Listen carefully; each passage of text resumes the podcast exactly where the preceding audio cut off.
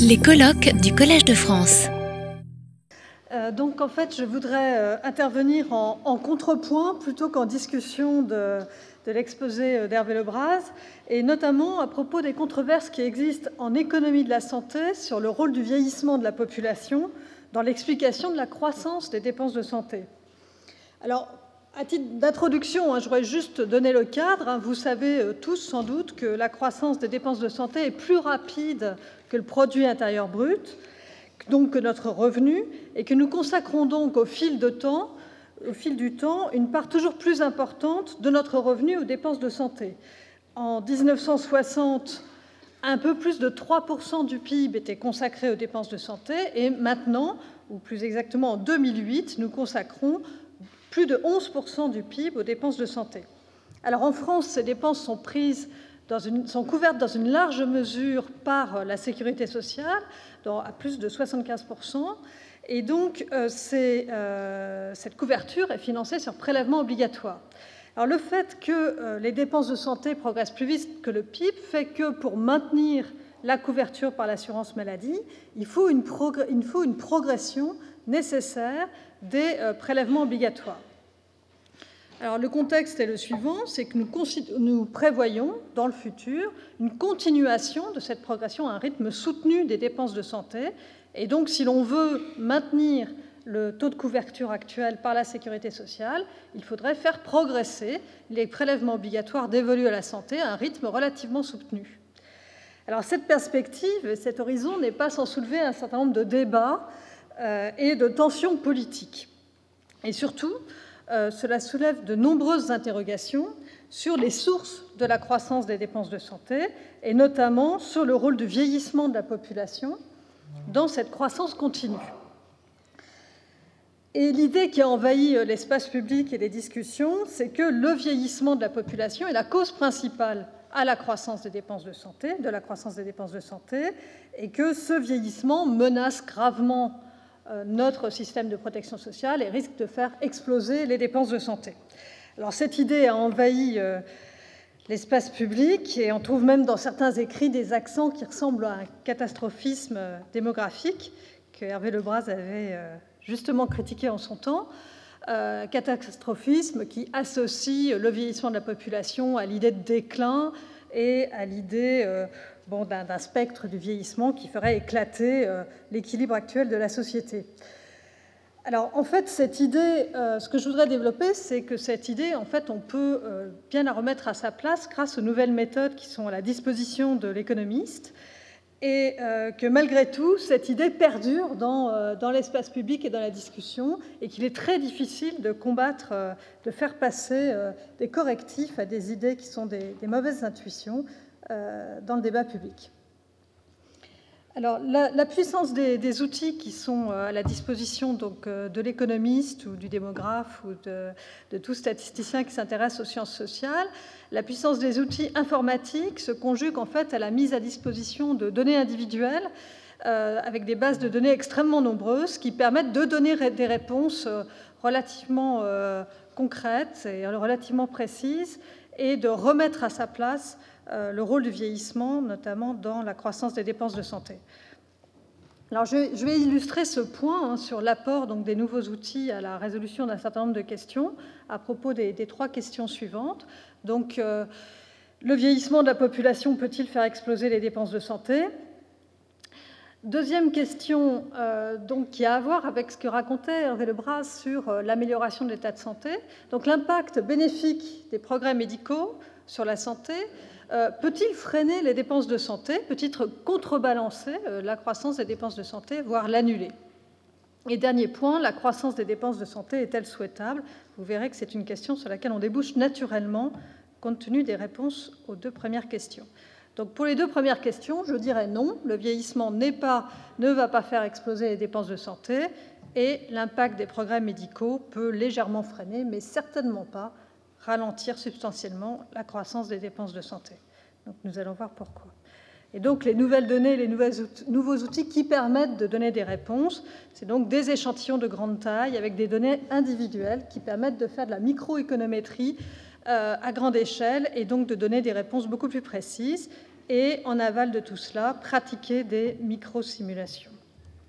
Alors première question, le vieillissement des dépenses de, la, population peut-il faire exploser les dépenses de santé?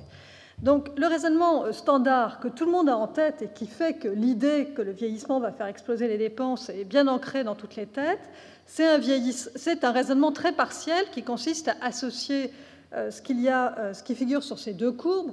Donc sur la courbe de gauche, on a ce qu'on appelle le vieillissement de la population, donc euh, les prévisions à l'horizon 2050. Donc là, on a la proportion de du nombre de personnes de 65 ans et plus dans la population française.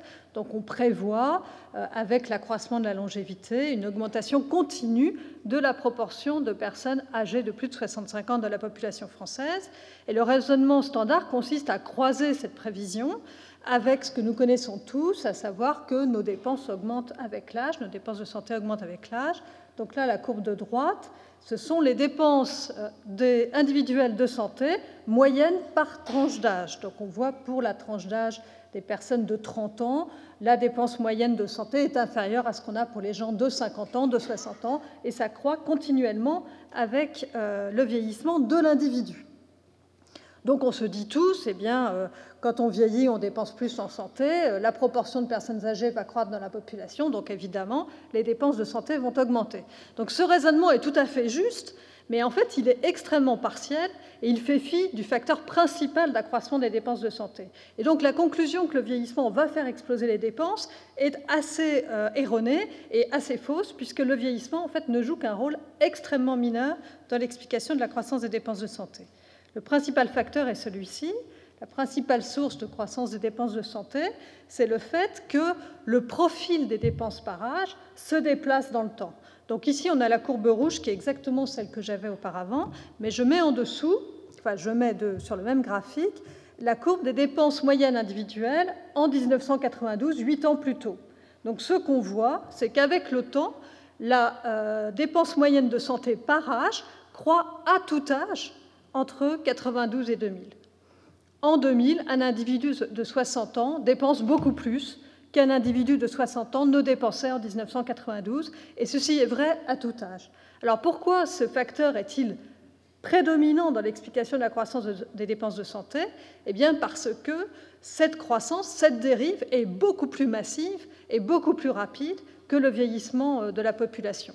Ici, on a des augmentations de dépenses en 8 ans qui sont d'environ 50% pour un certain nombre de tranches d'âge et, qui dépassent plus de 10 points, même pour les plus jeunes. Donc cette croissance est beaucoup plus rapide et explique l'essentiel euh, de la croissance des dépenses de santé. Alors pour en dire plus, on peut mettre en point euh, des micro-simulations et des estimations qui permettent d'expliquer les composantes de, euh, de, cette dérive. Donc dans cette dérive, on se demande qu'est-ce qui se passe entre 92 et 2000 est-ce que les gens sont plus malades à âge donné? Est-ce que la morbidité s'est accrue?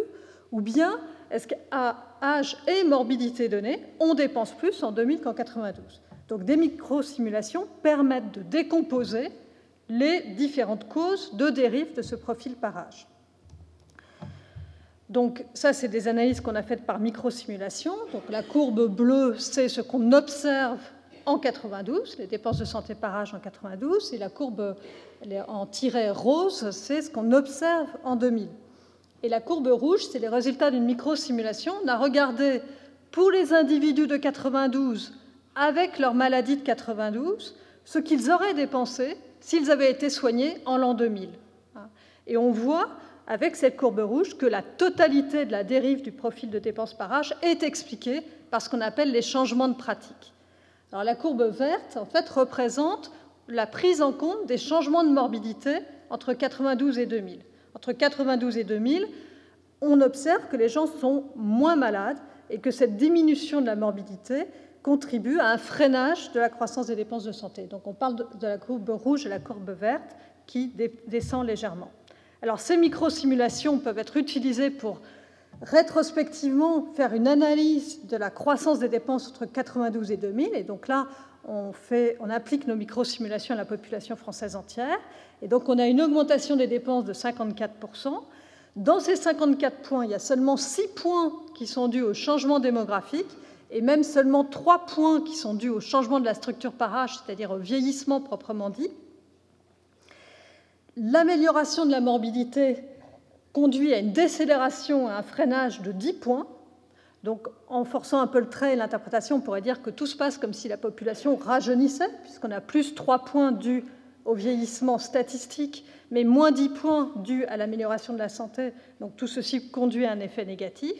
Et la totalité de la dérive des dépenses de santé est due au changement de pratique, âge et morbidité donnée, c'est-à-dire quelqu'un qui a un diabète en 2000 à 60 ans dépense beaucoup plus que quelqu'un qui avait un diabète en 92 à 60 ans.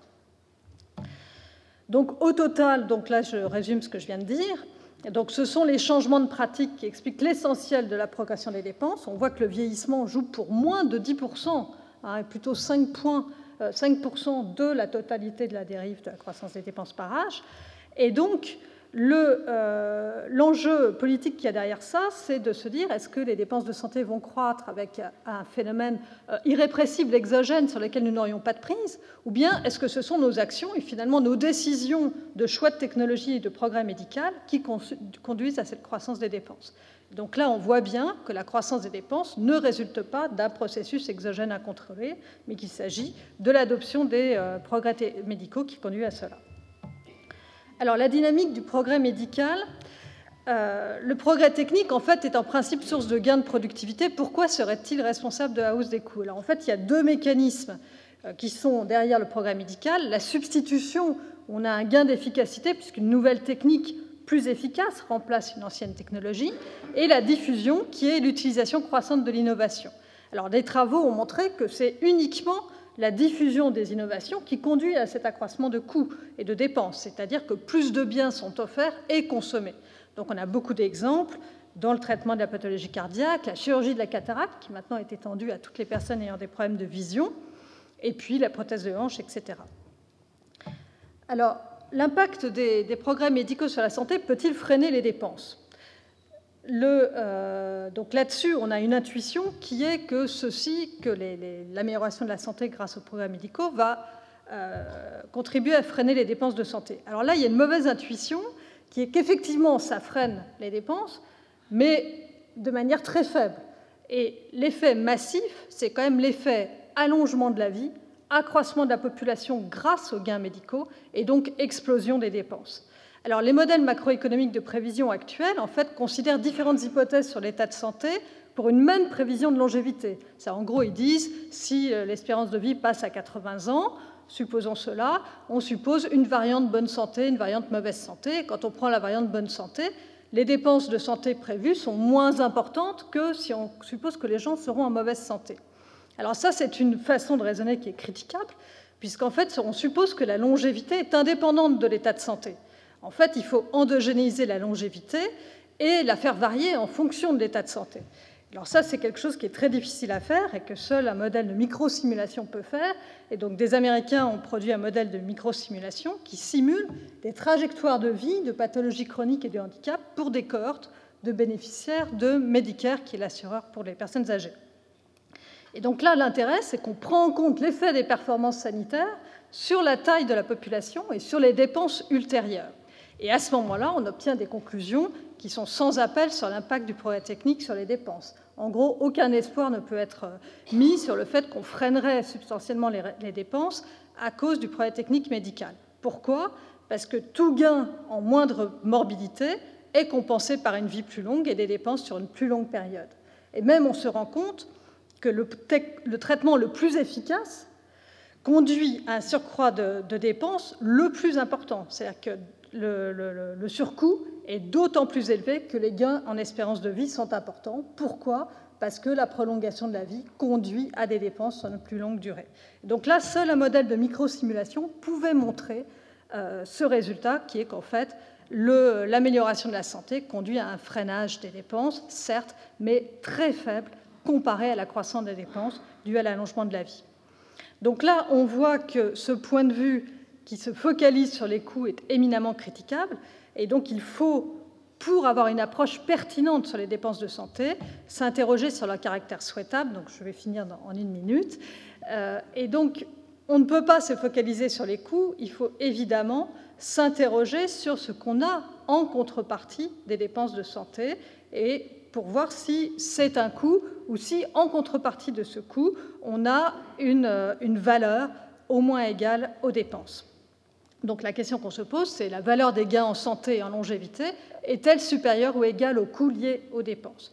Donc là, c'est un nouveau champ de recherche en économie publique et en économie de la santé qui cherche à mesurer en unité monétaire les gains en santé et en longévité pour les confronter au coût des dépenses de santé. Donc ceci a été fait par des Américains pour les États-Unis et qui obtiennent un résultat tout à fait euh, spectaculaire, c'est-à-dire qu'ils trouvent qu'entre 70 et 2000, les gains en santé et en longévité auraient correspondu donc chaque année à une valeur égale à 32% du PIB. Donc si on confronte cette valeur obtenue en contrepartie des dépenses au coût des dépenses qui sont environ 15% aux États-Unis, on voit qu'il euh, y a une valeur très supérieure au coût et ceci suggère que les dépenses de santé seraient insuffisantes dans ce pays, les États-Unis, qui sont pourtant euh, conçus comme le pays qui euh, dépense le plus euh, en santé. Donc, en conclusion, on voit que le moteur de la croissance des dépenses de santé n'est pas le vieillissement, mais la diffusion des nouvelles technologies. De nouveaux biens sont offerts et consommés, et ça crée de la valeur grâce aux gains en longévité et en santé, et cette valeur dépasse largement le coût des soins.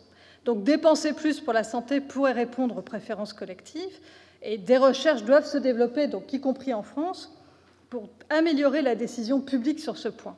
Alors en conclusion, ce que je voudrais dire, c'est que les, nouveaux outils ont permis de donner des réponses euh, assez claires sur les points que je viens de montrer, euh, mais curieusement, le débat est public et très en retard par rapport au fait que ces idées, bien que validées scientifiquement, ont du mal à, à dépasser les intuitions euh, habituelles.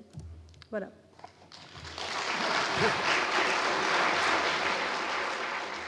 Retrouvez tous les contenus du Collège de France sur www.colège-2-france.fr.